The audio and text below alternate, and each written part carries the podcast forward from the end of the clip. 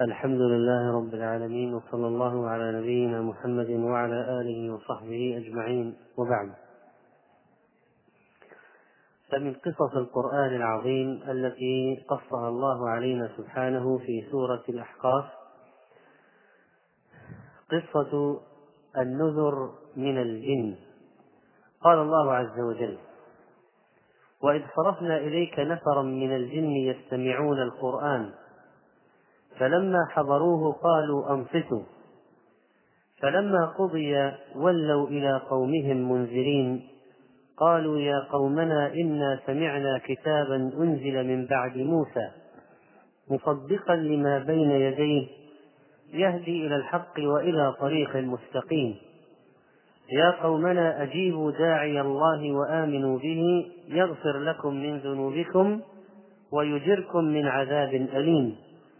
ومن لم يجب داع ومن لا يجب داعي الله فليس بمعجز في الأرض وليس له من دونه أولياء أولئك في ضلال مبين. هذا العالم العجيب وهو عالم الجن الذي خلقه الله سبحانه وتعالى وأخبرنا النبي صلى الله عليه وسلم أن آدم خلق من تراب. وخلقت الجن من مارج من نار من طرف اللهب. وخلقت الملائكة من نور. وهؤلاء الجن يروننا ولا نراهم. إنما سموا جنا لاستتارهم أخبرنا الله عنهم أن منهم الصالحون ومنهم الكافرون. منهم المؤمنون منهم القاسطون. في هذه السورة قال وإذ صرفنا إليك نفرا من الجن وقد روى عبد الله بن مسعود رضي الله عنه قال هبطوا على النبي صلى الله عليه وسلم وهو يقرأ القرآن ببطن نخلة. موضع قرب الطائف. فلما سمعوه قالوا أنصتوا. صه صه صه كلمة تقال للإنصات. صه وكانوا تسعة. أحدهم يقال له زوبعة فأنزل الله عز وجل وإذ صرفنا إليك نفرا من الجن يستمعون القرآن فلما حضروه قالوا أنصتوا. وصححه الحاكم وأقره الذهبي. وأخرجه البيهقي في دلائل النبوة. بين لما بين تعالى في السورة أن في الإنس من آمن وفيهم من كفر بين أن في الجن كذلك. فقال وإذ صرفنا إليك نفرا من الجن. صرفنا أي وجهنا. وجعلناهم يميلون إليك يا محمد صلى الله عليه وسلم. جماعة بهم جماعة من الجن أقبلنا بهم نحوك. وقرئ صرفنا. صرفنا لأنهم كانوا جماعة. والنفر دون العشرة يقال لهم نفر. وجمعه أنفار.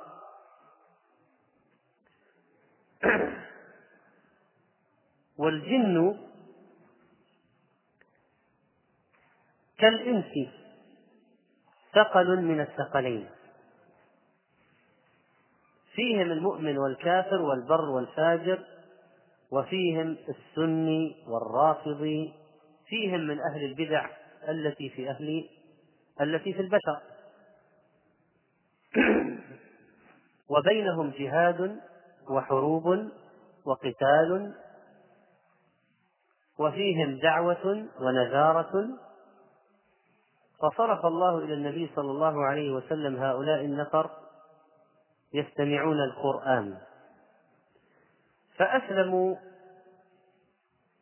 عندما سمعوا هذا الكتاب. لما ماذا؟ لما حضروه. فلما حضروه أي حضروا عند تلاوته. وحضروا النبي صلى الله عليه وسلم. قالوا أنصتوا يعني قال بعضهم لبعض اسكتوا لنسمعه. هذا يدل على الحرص.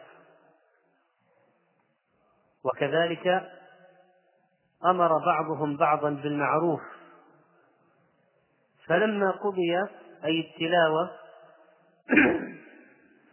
قضيت تلاوة القرآن ولوا إلى قومهم منذرين. ليس من من الجن رسل. لا يوجد في الجن رسل. كل الرسل من الإنس. رجالا. وما أرسلنا من قبلك إلا رجالا. لكن الجن فيهم نذر ودعاة. ينذرون قومهم. فلما قضي القرآن ولوا انصرفوا إلى قومهم رجعوا منذرين أي قائمين بالتخويف والإنذار بما سمعوه يخوفون قومهم عقاب الله لو خالفوا وكفروا. لقد تفرق هؤلاء الجن في البلدان قاصدين من وراءهم من قومهم ينذرونهم عن مخالفة القرآن ويحذرونهم من مخالفة أمر الله. فالنذارة في الجن من غير نبوة. لكن ما في رسول جاء من البشر إلا وهو نذير. وإن من أمة إلا خلا فيها نذير. هؤلاء الآن كفار قريش لما نزل عليهم هذا القرآن وتلاه عليهم النبي صلى الله عليه وسلم في عبرة الآن. كأنه يقول له اذكر يا محمد لقومك كفار قريش هؤلاء موبخا لهم على كفرهم أن هناك ناس من الجن ليسوا من البشر لما سمعوا القرآن أسلموا.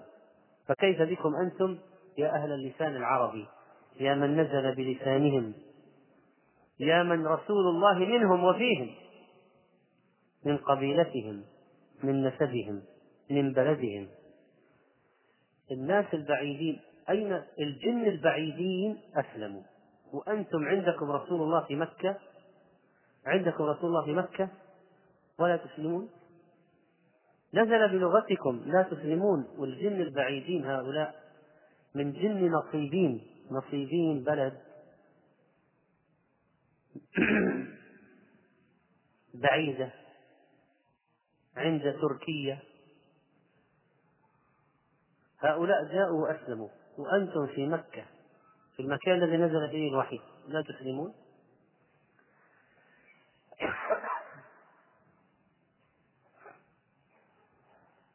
وكذلك فإن الجن هؤلاء مكلفون فيهم العصاة والطائعون وفيهم صحابة فضلاء.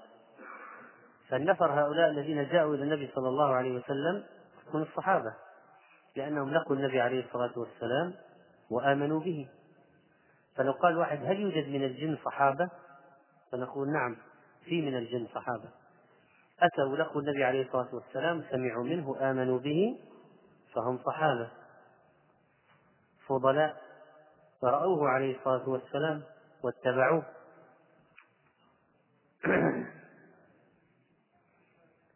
قال ذكر بعضهم أسماء هؤلاء. لكن الله أعلم. بصحة ذلك. شاطر وماصر وحاصر وحتى ومتى وأرقم وأدرس وسليط ومنهم زوبعة.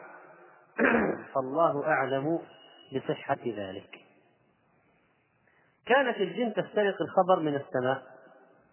لما رجموا فجأة عرفوا أن شيئا ما قد حدث على الأرض. لماذا رجموا بالنجوم فجأة؟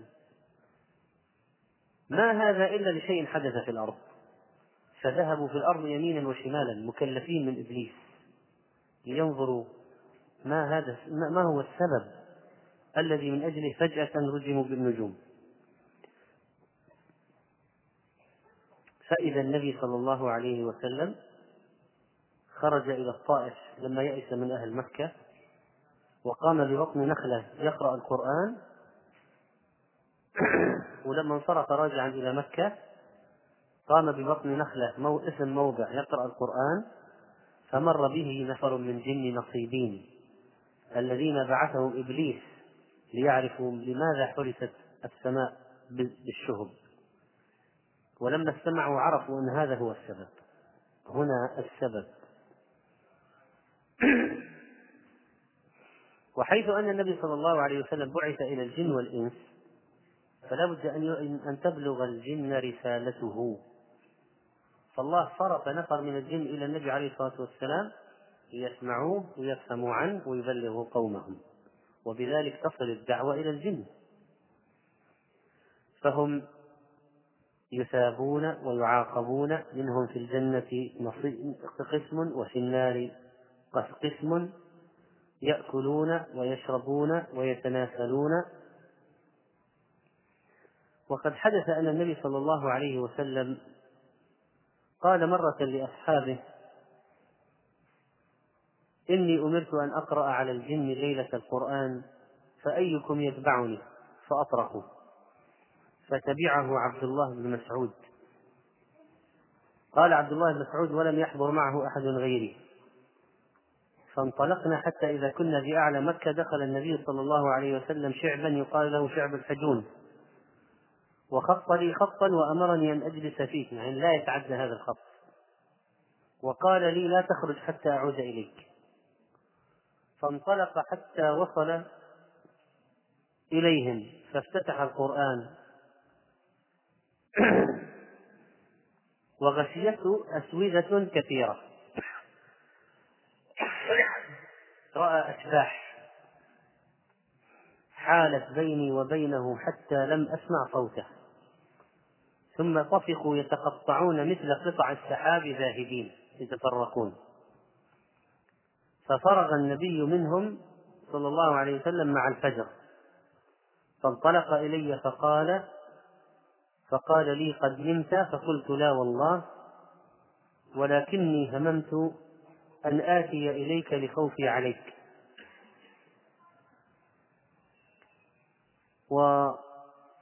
وأخرج البخاري ومسلم من عن مسروق قال سألت ابن مسعود من آذن النبي صلى الله عليه وسلم بالجن؟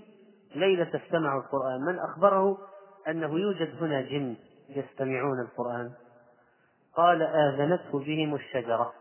فمن معجزات النبي عليه الصلاة والسلام أن شجرة أخبرته بأن الجن يستمعون إليه.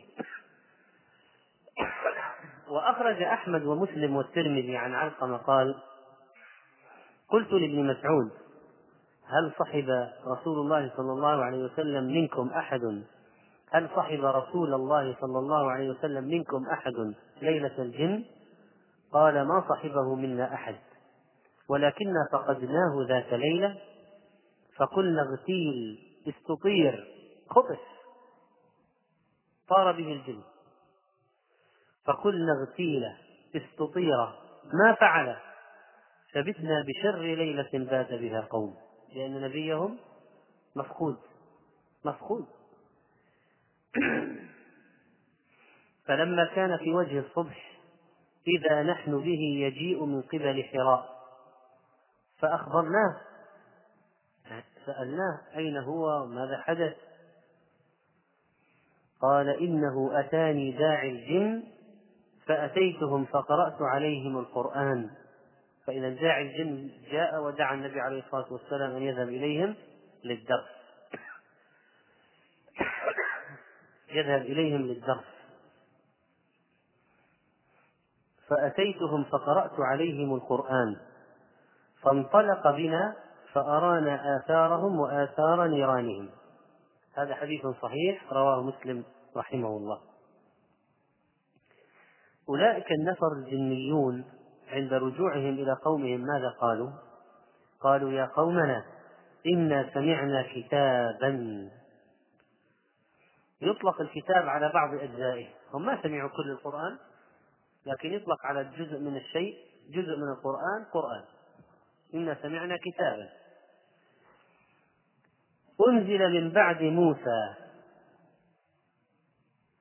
قيل إنهم ذكروا موسى لأن هؤلاء الجن كانوا يهودا. على دين موسى وأنهم أسلموا على يد النبي صلى الله عليه وسلم. ورقة بن نوفل ورقة بن نوفل لما النبي عليه الصلاة والسلام قرأ عليه ماذا سمع من جبريل في الغار قال ورقة هذا الناموس الذي نزل الله على موسى. وقيل إن ذكر موسى لأن موسى متفق عليه بين اليهود والنصارى. بخلاف عيسى فإن اليهود ينكرونه.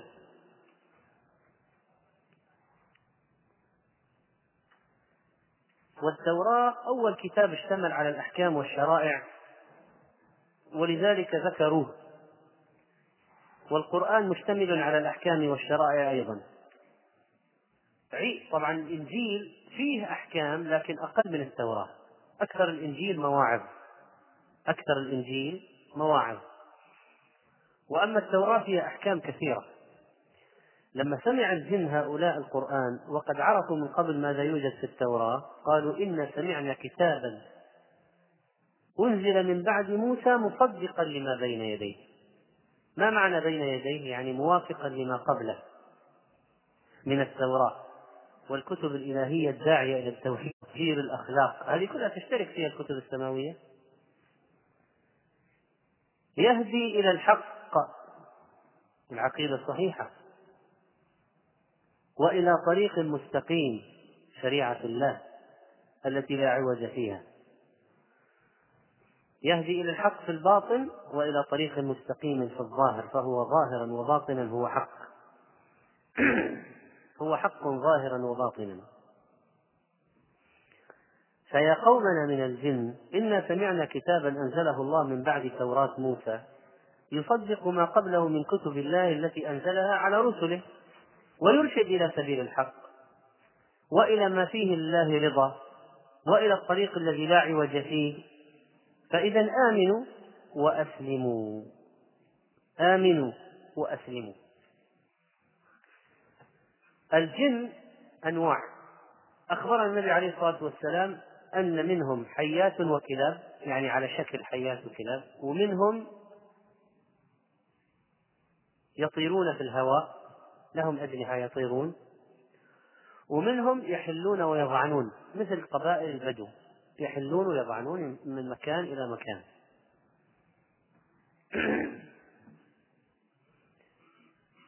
وهؤلاء الجن مكلفون فقول من قال يوم القيامة يوم القيامة يقال لهم كونوا ترابا كالبهائم غير صحيح. حتى المؤمنين منهم يدخلون الجنة هذا هو الصحيح. أما قول من قال إنهم يموتون بعد نجاتهم من النار فليس هذا هو الراجح.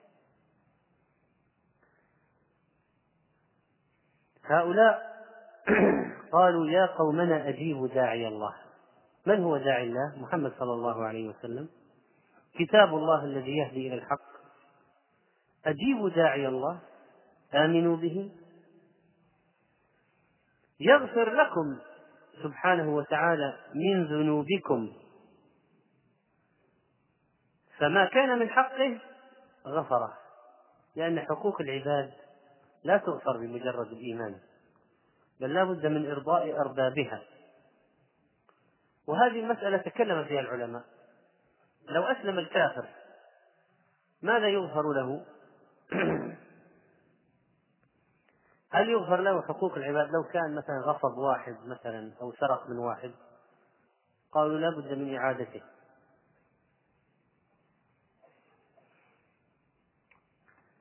وأما ما كان من حق الله أشياء أخطأ فيها في حق الله فتغفر. قال ويجركم من عذاب أليم معد للكفار من عذاب النار. فصدقوا محمدا صلى الله عليه وسلم وأجيبوا دعوته وهذا يبين أنهم داخلون في قوله تعالى ولمن خاف مقام ربه جنتان. لأن الله امتن على الثقلين ولمن خاف مقام ربه جنتان فبأي آلاء ربكما تكذبان؟ معناها الجن الذين يخافون الله لهم جنتان. لأن هذه منا على الثقلين الجن والإنس. جعل محسنهم في الجنة كما جعل كافرهم في النار. وهذا من عدل الله سبحانه وتعالى.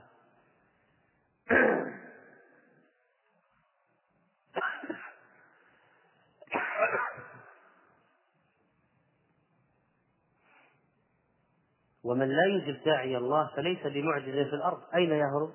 أين يهرب من الله؟ وليس له من دونه أولياء ينصرونه وينقذونه من عذاب الله سبحانه وتعالى أولئك في ضلال مبين أي هؤلاء المعرضون في ضلال مبين كانت هذه القصة التي قصها الله علينا في القرآن عن هؤلاء المؤمنين من الجن وفيها عبر وفوائد منها أن على الداعية أن يشكر ربه إذا من الله عليه بسوق الناس إليه. الآن على الداعية أن يأتي الناس هو يأتي الناس هو يذهب إلى الناس. النبي عليه الصلاة والسلام كان يذهب للقبائل ويعرض عليهم الإسلام. لكن قد يمن الله على الداعية فيأتي بالناس إليه. يسوقهم إليه مثل ما حصل هنا. وإذ صرفنا إليك نفرا من الجن يعني الله هو الذي أتى بهم. النبي عليه الصلاة والسلام لا يراهم. بل شجرة التي أخبرته عنهم. وإذ صرفنا إليك نفرا من الجن. فمن منة الله على الداعية أن يسوق له المدعوين ليسمعوا كلامه. فيجب على الداعية أن يشكر ربه على ذلك.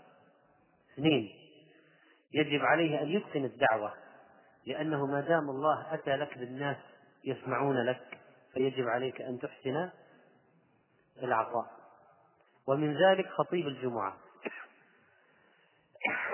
يعني خطيب الجمعة عليه أن أن يتفطن جيدا فيما يقول للناس. لأن الشارع أتى إليه بالناس نظيفين متطيبين متطهرين مبكرين يجلسون ينصتون الواحد ما يقول الآخر اسكت ما يقول له صح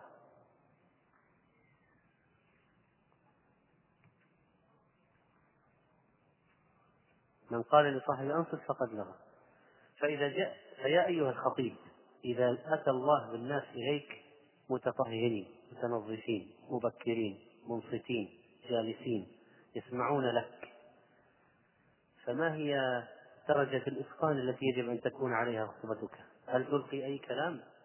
وهؤلاء حشدوا إليك من قبل الشرع. من قبل الشرع حشدوا إليك. أم يجب عليك أن تتقن وتحضر وتراجع وتحشد الأدلة والإقناعات الكلام المهم وتراعي الأولويات وتأتي بالفوائد وتأتي بالأمور التي تفيد المجموع هؤلاء الحاضرين. هذه منة من الله عليك أن جاء أن أتى بالناس إليك في المسجد. ومن فوائد هذه القصة الحرص على مجالس العلم. فلما حضروا قالوا أنصتوا. ومن أهم شيء في مجالس العلم الإنصات. فالجن يعلموننا أدبا في حضور المجالس. وشتان بين هذا وبين من يتكلم مع من بجانبه والذي يكلم بالجوال والذي يلهو والذي يسرح فالجن قالوا أنصتوا. أنصتوا والإنصات حضور قلب مع السماع. حضور قلب. ما هو فقط يسمع. يسمع بحضور قلب. فهو يريد أن يفهم. وفيه التواصي بالحق من الدروس والفوائد. قالوا أنصتوا يعني قال بعضهم لبعض أمر بعضهم بعضا بالمعروف. ومن فوائد القصة أثر القرآن العظيم. شوف أثر القرآن. هذا القرآن وحده لو واحد دعا به يكفي في في الإسلام في الدعوة. بعض الناس يقول كلاما من عنده. كلام الله أبلغ.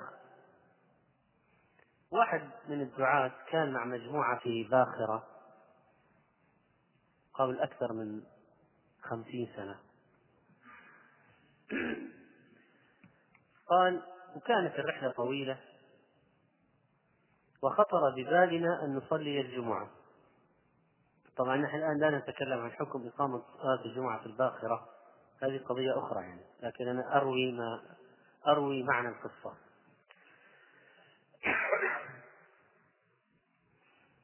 قال فجمعنا المسلمين من الركاب وسمح ربان السفينة قبطان السفينة لبعض العمال المسلمين الذين كانوا يشتغلون على السفينة وهي تنتقل من موانئ عالمية أن يحضروا الجمعة ففرحوا جدا لأنهم لم يصلوا الجمعة من زمان.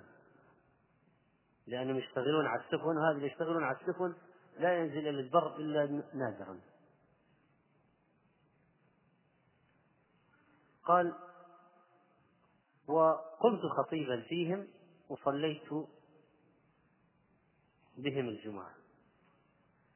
وقد تحلق حولنا أعداد من الركاب من الأجانب من غير المسلمين. وبعدما انتهينا جاءت امرأة تسلم علي بحرارة امرأة كبيرة في السن وتهنئني على نجاح القداس. وتهنئني على نجاح القداس. لأن أقرب شيء يعني هي نظرت أقرب شيء إلى دينها هذا إيش؟ هذا اجتماع واحد يقوم خطبة دينية خطبة دينية وفيها فقال هذه يمكن قداس فهنأتني على نجاح القداس؟ فقلت لها هذه خطبة الجمعة وليس ليس مثل دين النصارى في قداس وإنما في خطبة الجمعة.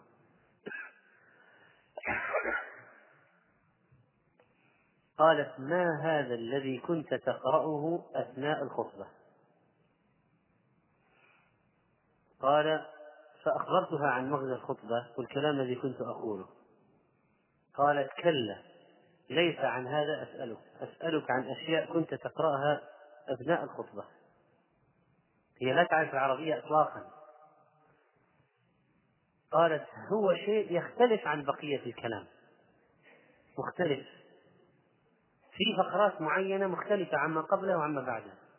ما هذا؟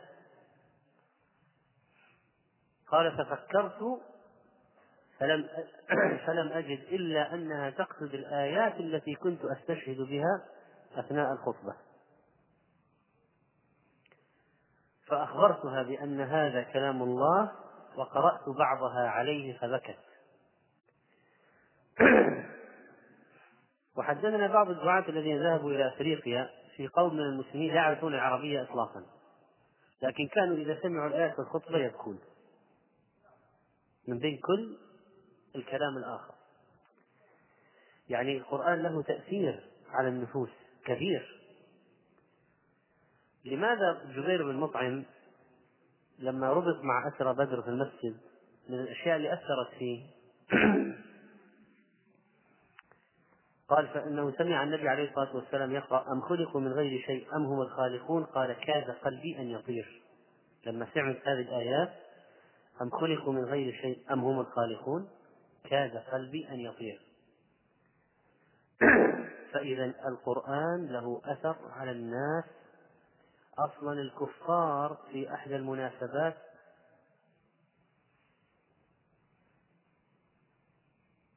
سجدوا. كفار كما جاء في البخاري من عباس أن النبي عليه الصلاة والسلام قرأ سورة النجم. أفمن هذا الحديث تعجبون وتضحكون ولا تبكون وأنتم سامدون فاسجدوا لله واعبدوه؟ قال فسجد. النبي عليه الصلاة والسلام وسجد معه المسلمون والمشركون والجن والإنس. كل اللي كانوا حاضرين سجدوا. وهذا من أثر الكفار لأن الكافر اندمج الكفار اللي كانوا حاضرين اندمجوا مع الآيات فلما جاء موضع السجود فاسجدوا ما تمالكوا سجدوا من سلطان القرآن عليهم. أصلا الكفار خرج منهم ثلاثة في الليل ليسمعوا النبي عليه الصلاة والسلام وهو يقرأ من عذاب من عذوبة القرآن. ألا أن ترى الكفار يعني كفار قريش يفهمون القرآن أكثر منا. هذا يعني شبه مؤكد يعني. كفار قريش يفهمون القرآن أكثر منا لأن عربيتهم سليمة. فلما يسمع القرآن هو يفهم فيه سوء بلاغة وبيان وفصاحة وفي معاني وكلمات. أما أنت أقرأ القرآن اليوم على واحد عربي يقول تعالى لإيلاف قريش إيش يعني إيلافي؟ ما في. الصمد ما في. الفلق ما في. خناس عاديات ضبحة ضبحة ما في. هذه كبار السور خلي الطوال كفار قريش كانوا يفهمون القرآن أكثر منا. أكثر من عامة المسلمين اليوم. فلما ذهبوا يسمعون القرآن جذبهم. يعني في حلاوة. فرجعوا فجمعهم الطريق.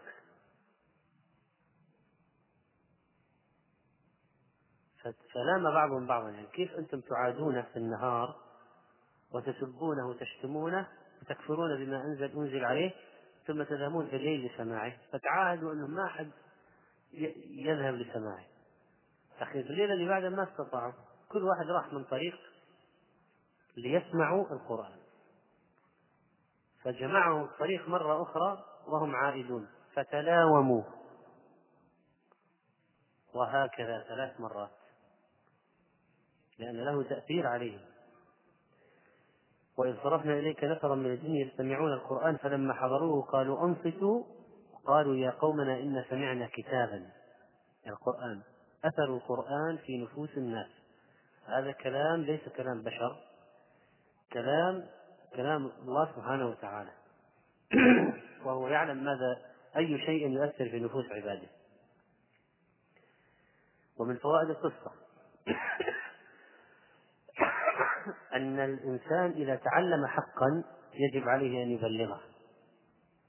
الجن هؤلاء بمجرد ما سمعوا الحق فلما قضي ولوا إلى قومهم منذرين مباشرة. لازم واحد يبلغ. سمع حقا يجب أن يبلغه. ومن فوائد القصة أن الداعية ينذر الناس ويخوفهم عذاب الله.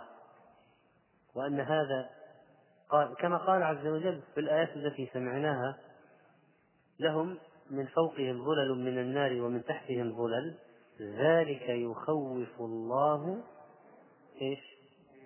به عباده. يا عبادي فاتقون فإذا الإنذار من وظيفة الداعية أن يبين للناس عذاب الرب عز وجل وماذا يمكن أن يفعل بالعصاة؟ ينذرهم حتى يخافوا فيكفوا عن المعصية ويقوم بالواجب. الفائدة الأخرى. مخاطبة الداعية لقومه. يا قومنا. يا قومنا يعني أنتم منا ونحن منكم. هذا يعطي طريقا إلى القلوب. وأن الداعية إذا كان من القوم كان أبلغ في التأثير من أن يأتي أجنبي عنهم. ولذلك الجن ذهبوا منذرين. الفائدة الأخرى أن الحق يتشابه. يعني التوراة الأصلية والقرآن اللي يسمع هذا ويسمع هذا يعرف أنه مصدر واحد. قالوا إنا سمعنا كتابا أنزل من بعد موسى مصدقا لما بين يديه. وكذلك ورقة بن نوفل قال هذا الناموس الذي أنزل الله على موسى. هذا الناموس الذي أنزل الله على موسى. هذا هو الوحي. جبريل اللي نزل بالكتاب هذا هو الذي نزل بالكتاب هذا. نفسه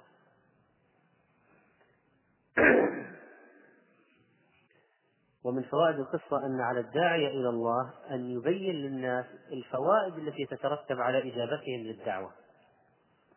يا قومنا أجيبوا داعي الله وآمنوا به يغفر لكم من ذنوبكم. بين ميزات الفضائل يعني لو آمنوا ماذا لهم؟ ما هو فقط إذا كفروا لهم النار؟ طيب وإذا آمنوا ماذا لهم؟ ويغفر لكم من ذنوبكم ويجركم من عذاب أليم.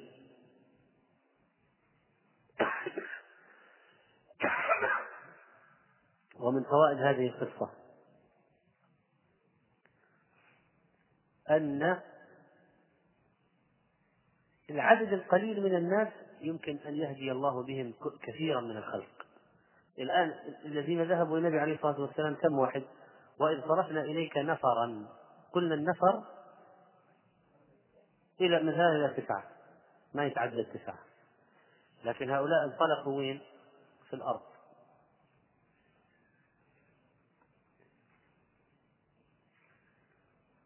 وحدث أن النبي صلى الله عليه وسلم التقى بوفد الجن وقرأ عليهم القرآن وبناء على دعوة منهم جاءهم علمهم فيه أن الداعية إذا أتته الدعوة رسول أن عليه أن يجيب ويدعو. وكذلك فإن الجن لما قرأ عليه سورة الرحمن كل ما قال فبأي آلاء ربكما تكذبان؟ قالوا ولا بشيء من نعمك ربنا نكذب فلك الحمد. كان ردهم جميل جدا. مؤمنو الجن. وكذلك فإن النبي عليه الصلاة والسلام لما التقى بهم علمهم أحكام. قد تكون بعض الأحكام التي علمهم إياها خاصة بالجن. يعني آه، هل نساء الجن يحضن أو لا يحضن وكيف الأحكام المتعلقة؟ في أشياء مثلا هل السفر عندهم مثل عندنا؟ هؤلاء يعني وأن لمسنا السماء. سهل عليهم الذين يطيرون. هؤلاء يقطعون مسافات كبيرة سرعة كبيرة جدا. قال واحد شاف جني في مكة قال له فين جاي؟ قال من أفغانستان. قال له كم يأخذ الطريق؟ قال ربع ساعة. الله أعلم بالقصة بصحة القصة. أصلا الجني إذا قال لك معلومة ما تدري عنه ما تعرف هو صادق هو كاذب هو مسلم هو كافر. فلذلك لا يصح الاعتماد على خبر المجهول. فلما يجي واحد يقول ما حكم العلاج عند الصالحين من الجن؟ أنا أعرف جن صالح يعالج. نقول كيف عرفت أنه صالح أصلا؟ يقول هذا جن مسلم. جن مسلمين. كيف عرفت أنه مسلمين؟ هل إذا جاء جني قال أنا مسلم. يعني خلاص هو مسلم. قد يكون منافق. إذا كان الإنس يخفون علينا. إذا كان الإنسي ممكن يكون كافر ويخفى علينا يكون منافق ونظنه من أولياء الله كيف الجن؟ فإذا ما في قضية الجن يقول والله هذا من صالحي الجن. كيف أعرف أنه من صالحي الجن؟ هذا خبر مجهول. ولذلك لا تورط في المعالجة عند هؤلاء إطلاقا. سد الباب. يعني ممكن بعض السلف يروي بعض القصص مثلا يقول إنه كان له بعض الناس من الجن يحضرون درسه أو أنه دعاهم مرة أو واحد منهم قال يعني كما روي عن الأعمش قال فاستضفته فقلت ماذا تشتهي من الطعام؟ فقال الرز. فوضعت له رزا فجعلت أرى اللقم ترفع وتختفي. قلت هل فيكم من هذه الأهواء التي فينا؟ يعني أهل البدع عندكم مبتدعة مثل عندنا خوارج ومرجئة وقدرية وجهمية قال نعم قلت ما شرها؟ قال الرافضة. هذول أسوأ الناس هنا وهناك. اذا الجن لما جاء النبي صلى الله عليه وسلم علمهم أحكاما وسألوه الزاد يعني قالوا نريد طعاما. فثبت في الحديث الصحيح أنه قال لهم لكم كل عظم ذكر اسم الله عليه ينقلب في أيديكم لحما. ولذلك نهينا عن عن استجمار بالعظام. ليش المسلم ما يستجمر بالعظم؟ ما يمسح النجاسة بالعظم؟ لأنه طعام إخواننا من الجن. إذا كان عظم حيوان ذبح وذكر اسم الله عليه. طيب وماذا بالنسبة لزاد لعلف دوابهم؟ الروث يعني روث الأبقار والأغنام عندنا علف لدواب الجن ولذلك لا يستنجي المسلم لا يستجمر بالروث أيضا. كما جاء في الحديث الصحيح في النهي عن الاستجمار بالعظم والروث هذه بعض الفوائد من هذه القصة العظيمة. نسأل الله سبحانه وتعالى أن يفقهنا في كتابه وصلى الله على نبينا محمد.